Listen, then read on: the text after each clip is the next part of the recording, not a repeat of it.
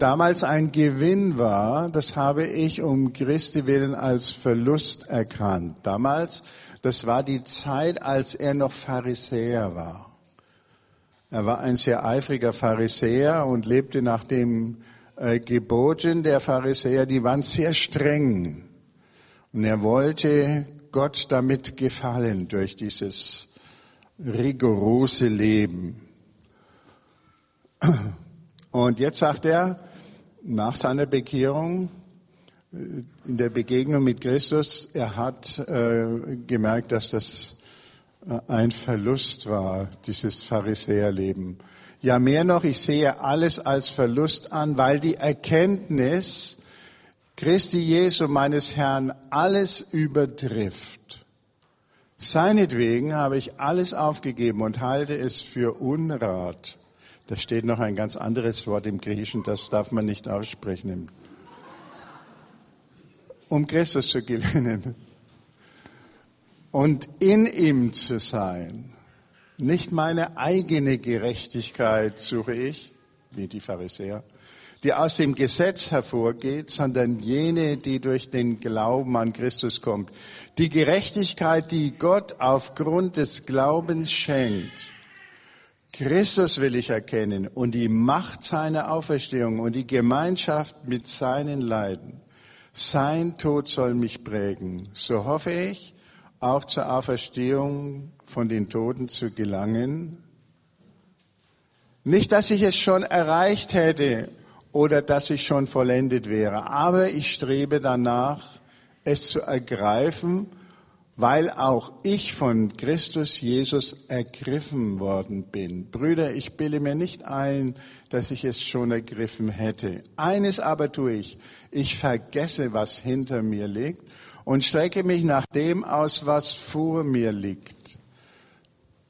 Das Ziel vor Augen jage ich nach dem Siegespreis der himmlischen Berufung, die Gott in Christus Jesus schenkt. Das wollen wir bedenken, wir Vollkommenen. Und wenn ihr anders äh, über etwas denkt, wird Gott euch das offenbaren.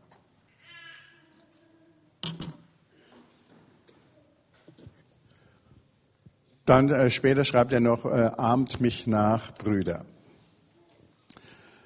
Was ist da geschehen? In Philippi sind Irrlehrer eingebrochen. Philippi, das war ja so eine eigentlich richtige Römerstadt mit äh, ausgedehnten römischen Soldaten, die da ihren Lebensabend verbrachten. Da gab es ganz wenig Juden.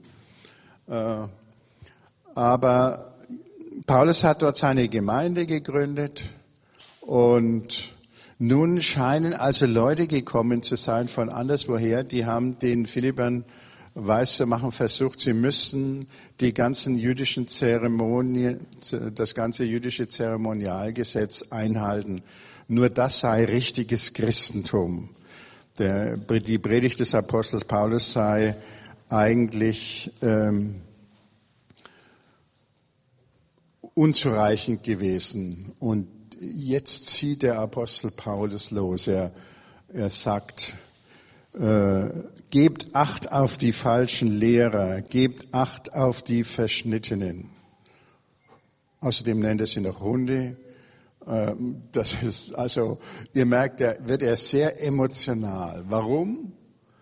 Weil er sagt, das ist ein vollkommener Irrweg, das ist wirklich Mist.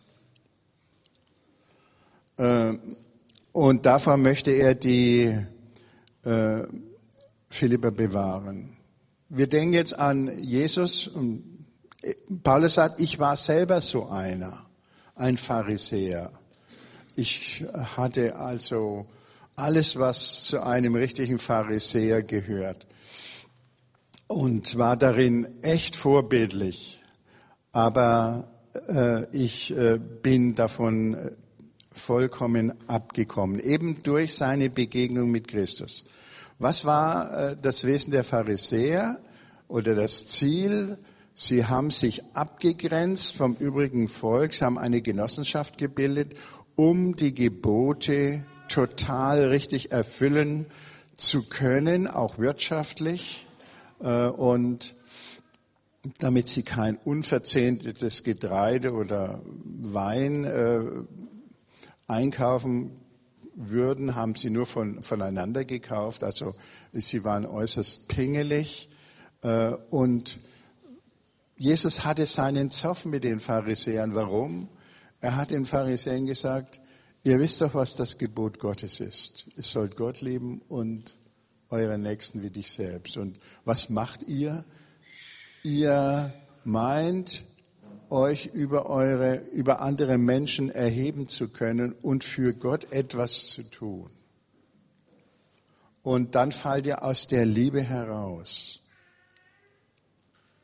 Und die Pharisäer haben schon, die sind darüber sehr zornig geworden. Alle ihre Anstrengungen, die sie bisher unternommen hatten, sollten also nichts gelten.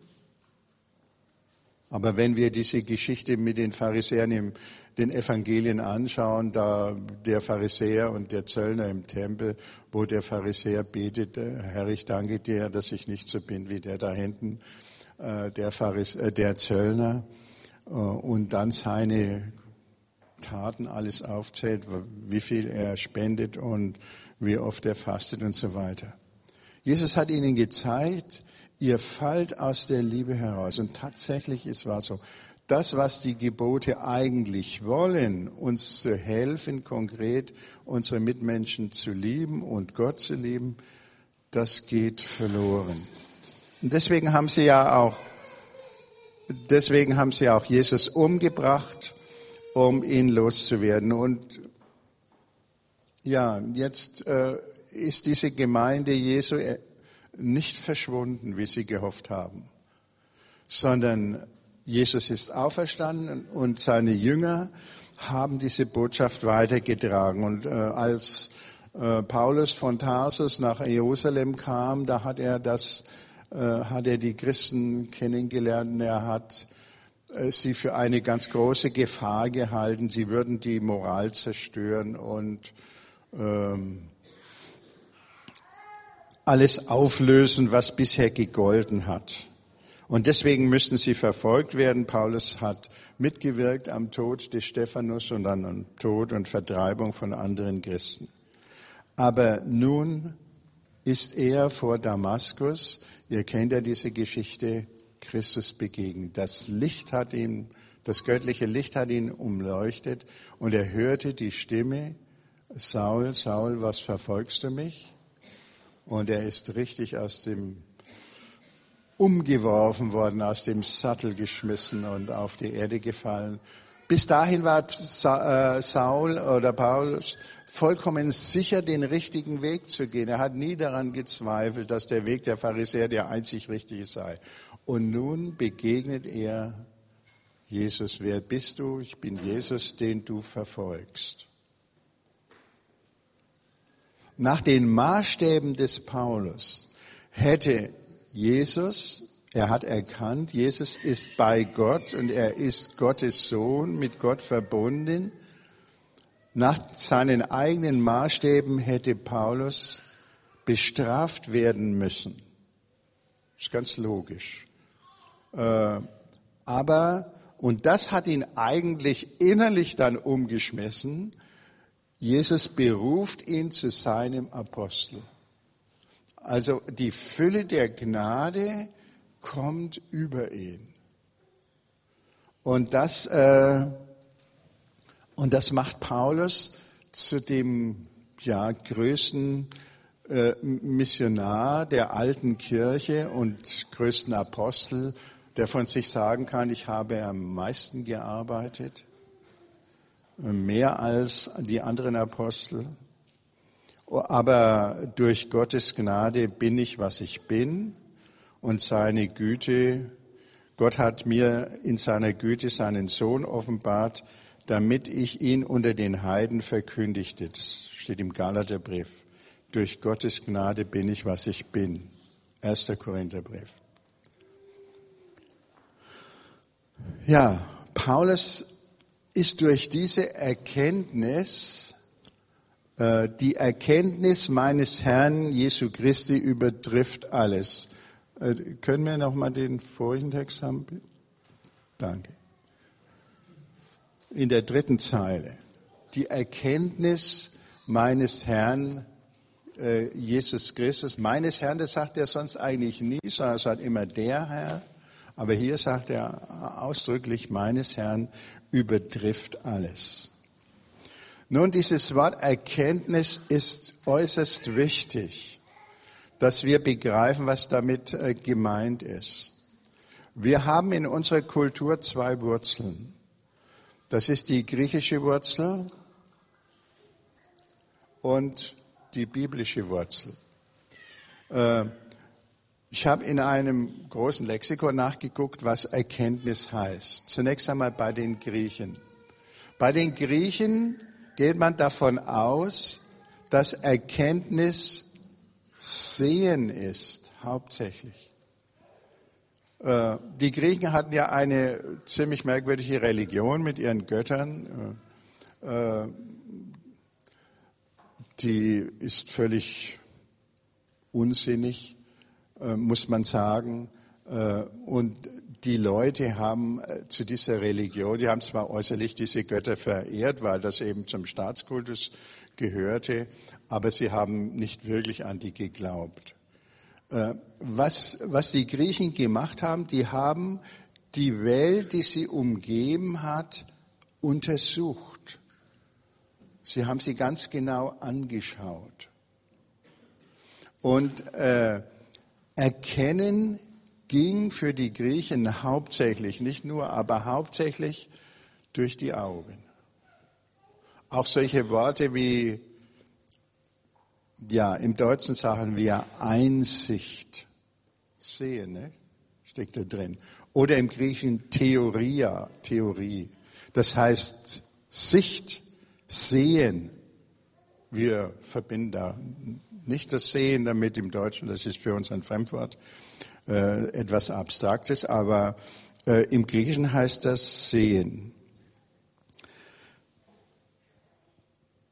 Wahrheit heißt bei dem Griechen aletheia. A heißt nicht, lantano heißt letheia, nicht verborgen. Was nicht mehr verborgen ist, das ist die Wahrheit.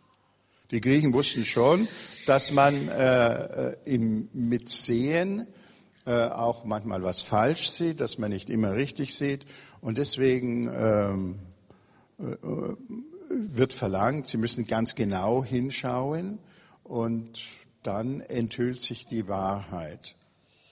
Und das, dieses Denken, dass wir ein Objekt sozusagen vor uns haben, wie der Physiker oder der Chemiker, äh, und das untersucht in dem, in der Spannung zwischen Subjekt und Objekt, dass äh, das ist typisch griechisch, das haben wir in unserer Kultur übernommen und wir gehen stillschweigend davon aus. Aber wenn wir die Bibel lesen, müssen wir aufpassen, dass wir diese Dinge nicht anwenden. Was heißt nämlich kennenlernen, äh, kennen in der Bibel? Gibt es im Hebräischen ein Wort, das heißt Yada, erkennen, wissen. Äh, im Griechischen geht Kennen durch Erfahrung. Und das kann auch mit Personen verbunden werden. Das geht sogar ganz weit. Zum Beispiel heißt es in der Bibel, da erkannte Adam sein Weib. Man weiß von dem anderen eigentlich nur etwas, wenn man ihn, den anderen erfährt. Gute Taten, gute Worte und das Intimste ist natürlich äh, die Sexualität. Ähm, Distanzieren hat im Alten Test- äh, äh, Erkennen hat im Alten Testament nichts mit distanzierenden Hinschauen äh, zu tun, sondern wenn mir die Bedeutung äh, und der Anspruch des Erkannten deutlich wird und wirksam gemacht wird. Und das sagt Paulus, dass diese Erkenntnis hat er bei der Begegnung mit Christus vor Damaskus gemacht. Gott kann man ja im objektiven Sinn wie die Griechen sowieso nicht erkennen. Das ist völlig, völliger Unsinn, nicht? Weil unsere Vernunft gar nicht dazu geeignet ist. Und Gott ist ja auch kein Ding wie ein Stein oder eine Pflanze oder so etwas, sondern er ist Bewegung, er ist Geist und das ändert sich ständig, er ist Energie.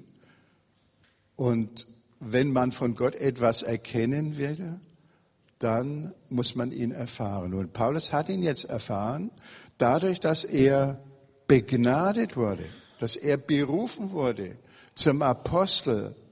Das hat ihn richtig umgehauen und umgedreht und hat ihn, äh, hat ihn verändert. Erkenntnis ist nicht ein, steht in diesem Lexikon, ist nicht ein Wissen um Gottes ewiges Wesen, sondern ein Wissen um seinen Anspruch, um seine Gebote. Das heißt, ehrende Anerkennung von Gottes Macht, von seiner Gnade und von seiner Forderung.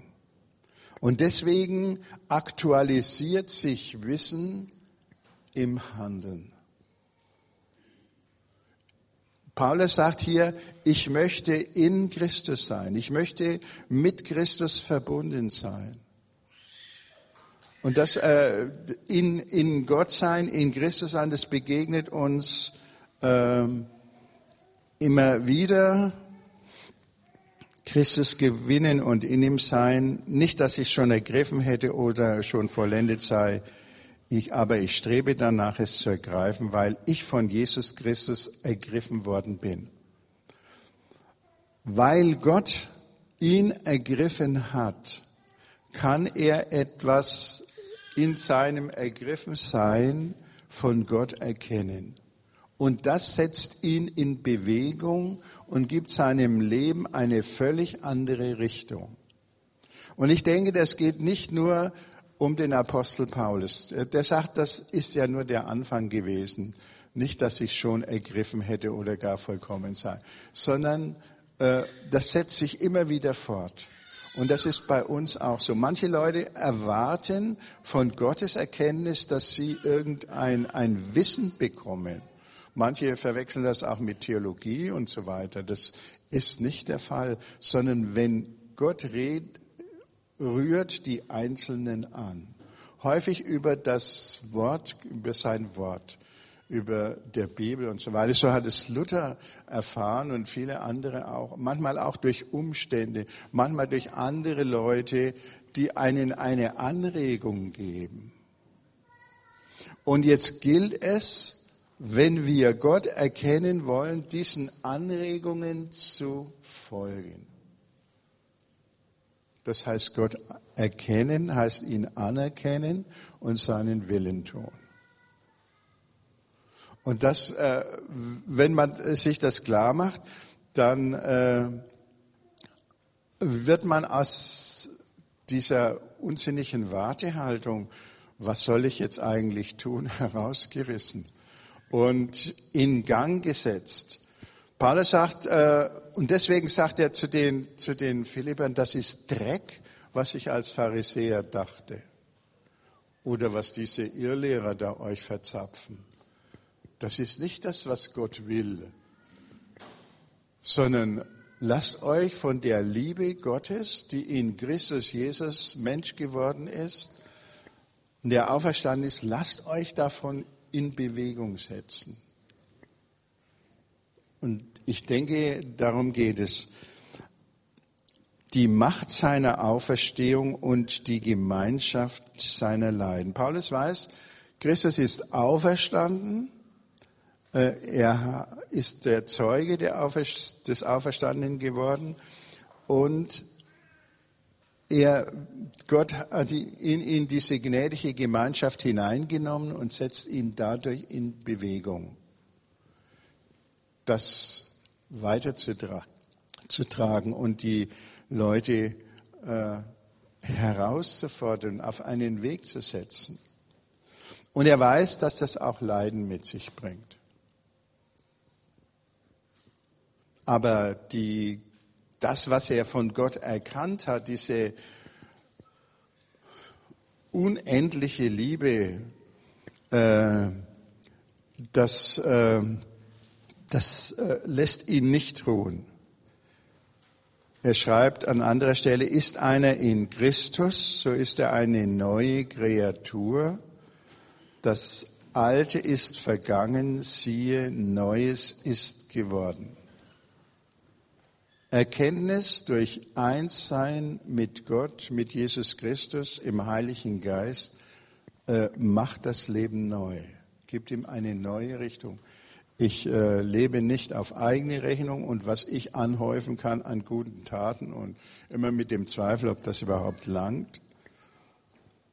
Und außerdem ist das ja ohnehin Blödsinn. Alles, was wir Gott geben können, haben wir ohnehin von ihm empfangen. Das, wir können ihm eigentlich gar nichts geben, was er uns nicht gegeben hätte. Insofern kann man sich keine Verdienste erwerben. Und im Johannesevangelium ist das auch immer wieder gesagt, Gott ist die Liebe und wer in der Liebe bleibt, der bleibt in Gott und Gott in ihm. Wer nicht liebt, hat Gott nicht erkannt, denn Gott ist die Liebe. Erkennen ist Einswerden mit Gott, Zustimmung, auch Gehorsam und Tun dessen, was Gott von, von, von uns will.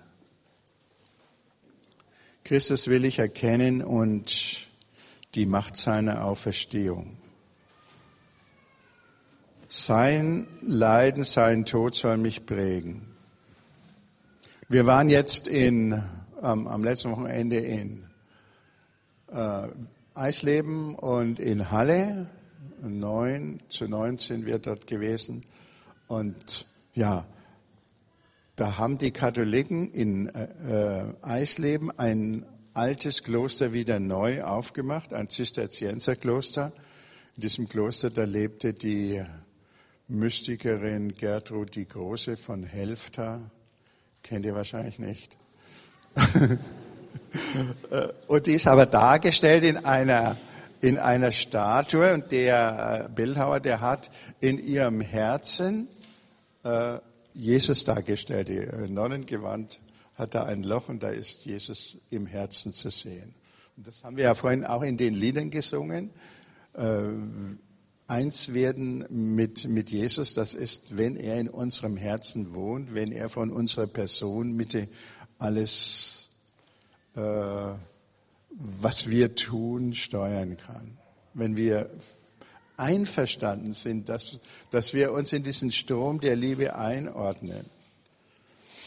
Dann haben wir natürlich die Lutherstätten angeschaut und bei Martin Luther war das ja so ähnlich. Der ist einen anderen Weg zu seiner Bekehrung gegangen als der Paulus. Der hat schon immer gezweifelt und hat sich also als unvollkommen gefühlt. Der war also etwas realistischer als der Pharisäer Paulus.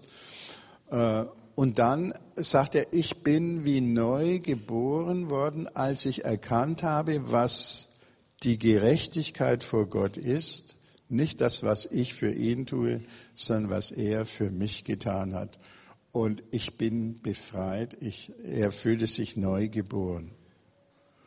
Und am letzten Sonntag waren wir in Halle, in den Frankischen Anstalten.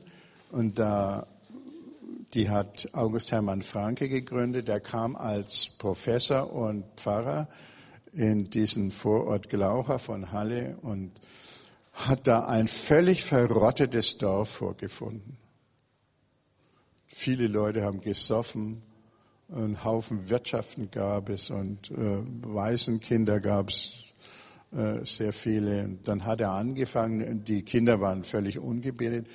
Und er hat es als seine Aufgabe empfunden, diesen Kindern eine Zukunft zu schaffen, indem er die weißen Kinder aufgenommen hat und die anderen Kinder in Schulen aufgenommen hat. Und er hat dann ein Riesenschulwerk aufgezogen. Es gab alle Arten von Schulen, die man sich denken kann. Die Realschule hat er richtiggehend erfunden. Und hat ähm, Grundschule, äh, Volksschule, Bürgerschule, Theologiestudent, hat ausgebildet, Lehrerbildungsanstalt, ähm, Adelsschule, äh, alles gab es. Er hat sich, und wenn man so um sich schaut, neulich waren wir in Berlin, da macht wie jetzt am Pfarrer Willis etwas, äh, August Hermann Franke hatte am Schluss, äh, nach etwa dreißig Jahren, wo er angefangen hatte, über dreitausend Schüler in seinen Schulen. Und er hat durch die Leute, die dort ausgebildet waren, vor allem auch durch die Pfarrer, die dann in Preußen gewirkt haben, hat er Preußen als Land wirklich hochgebracht. Und das ist äh, eine Erkenntnis, die, die unsere Leute heute auch haben. Äh, er hat einfach das getan. Ich möchte euch äh, Mut machen, dass ihr die Anregungen, die Gott euch gibt, dass ihr da nicht hocken bleibt und wartet, bis da irgendwas kommt, Gott was tut, sondern dass wir jeder in seiner Weise, wo er sich angesprochen und äh, berührt fühlt, das umsetzt.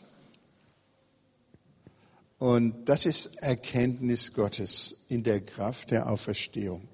Das wird sicher auch Leiden verursachen, das ist auch klar, aber darum, darum geht es. Nicht ich lebe, schreibt Paulus, ich lebe doch nicht ich, sondern Christus lebt in mir. Und Martin Luther hat gesagt, der Glaube macht aus dir und Christus gleichsam eine Person, sodass du von Christus nicht geschieden werden magst.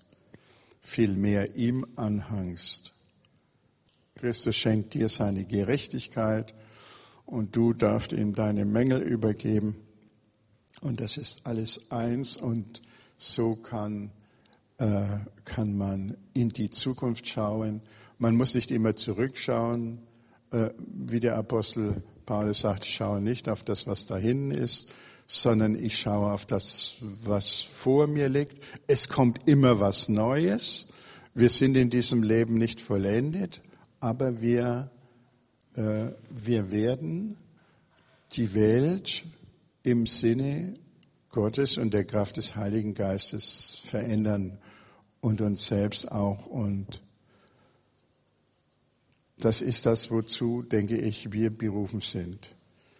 Und dazu schenke uns Gott seinen Heiligen Geist. Amen.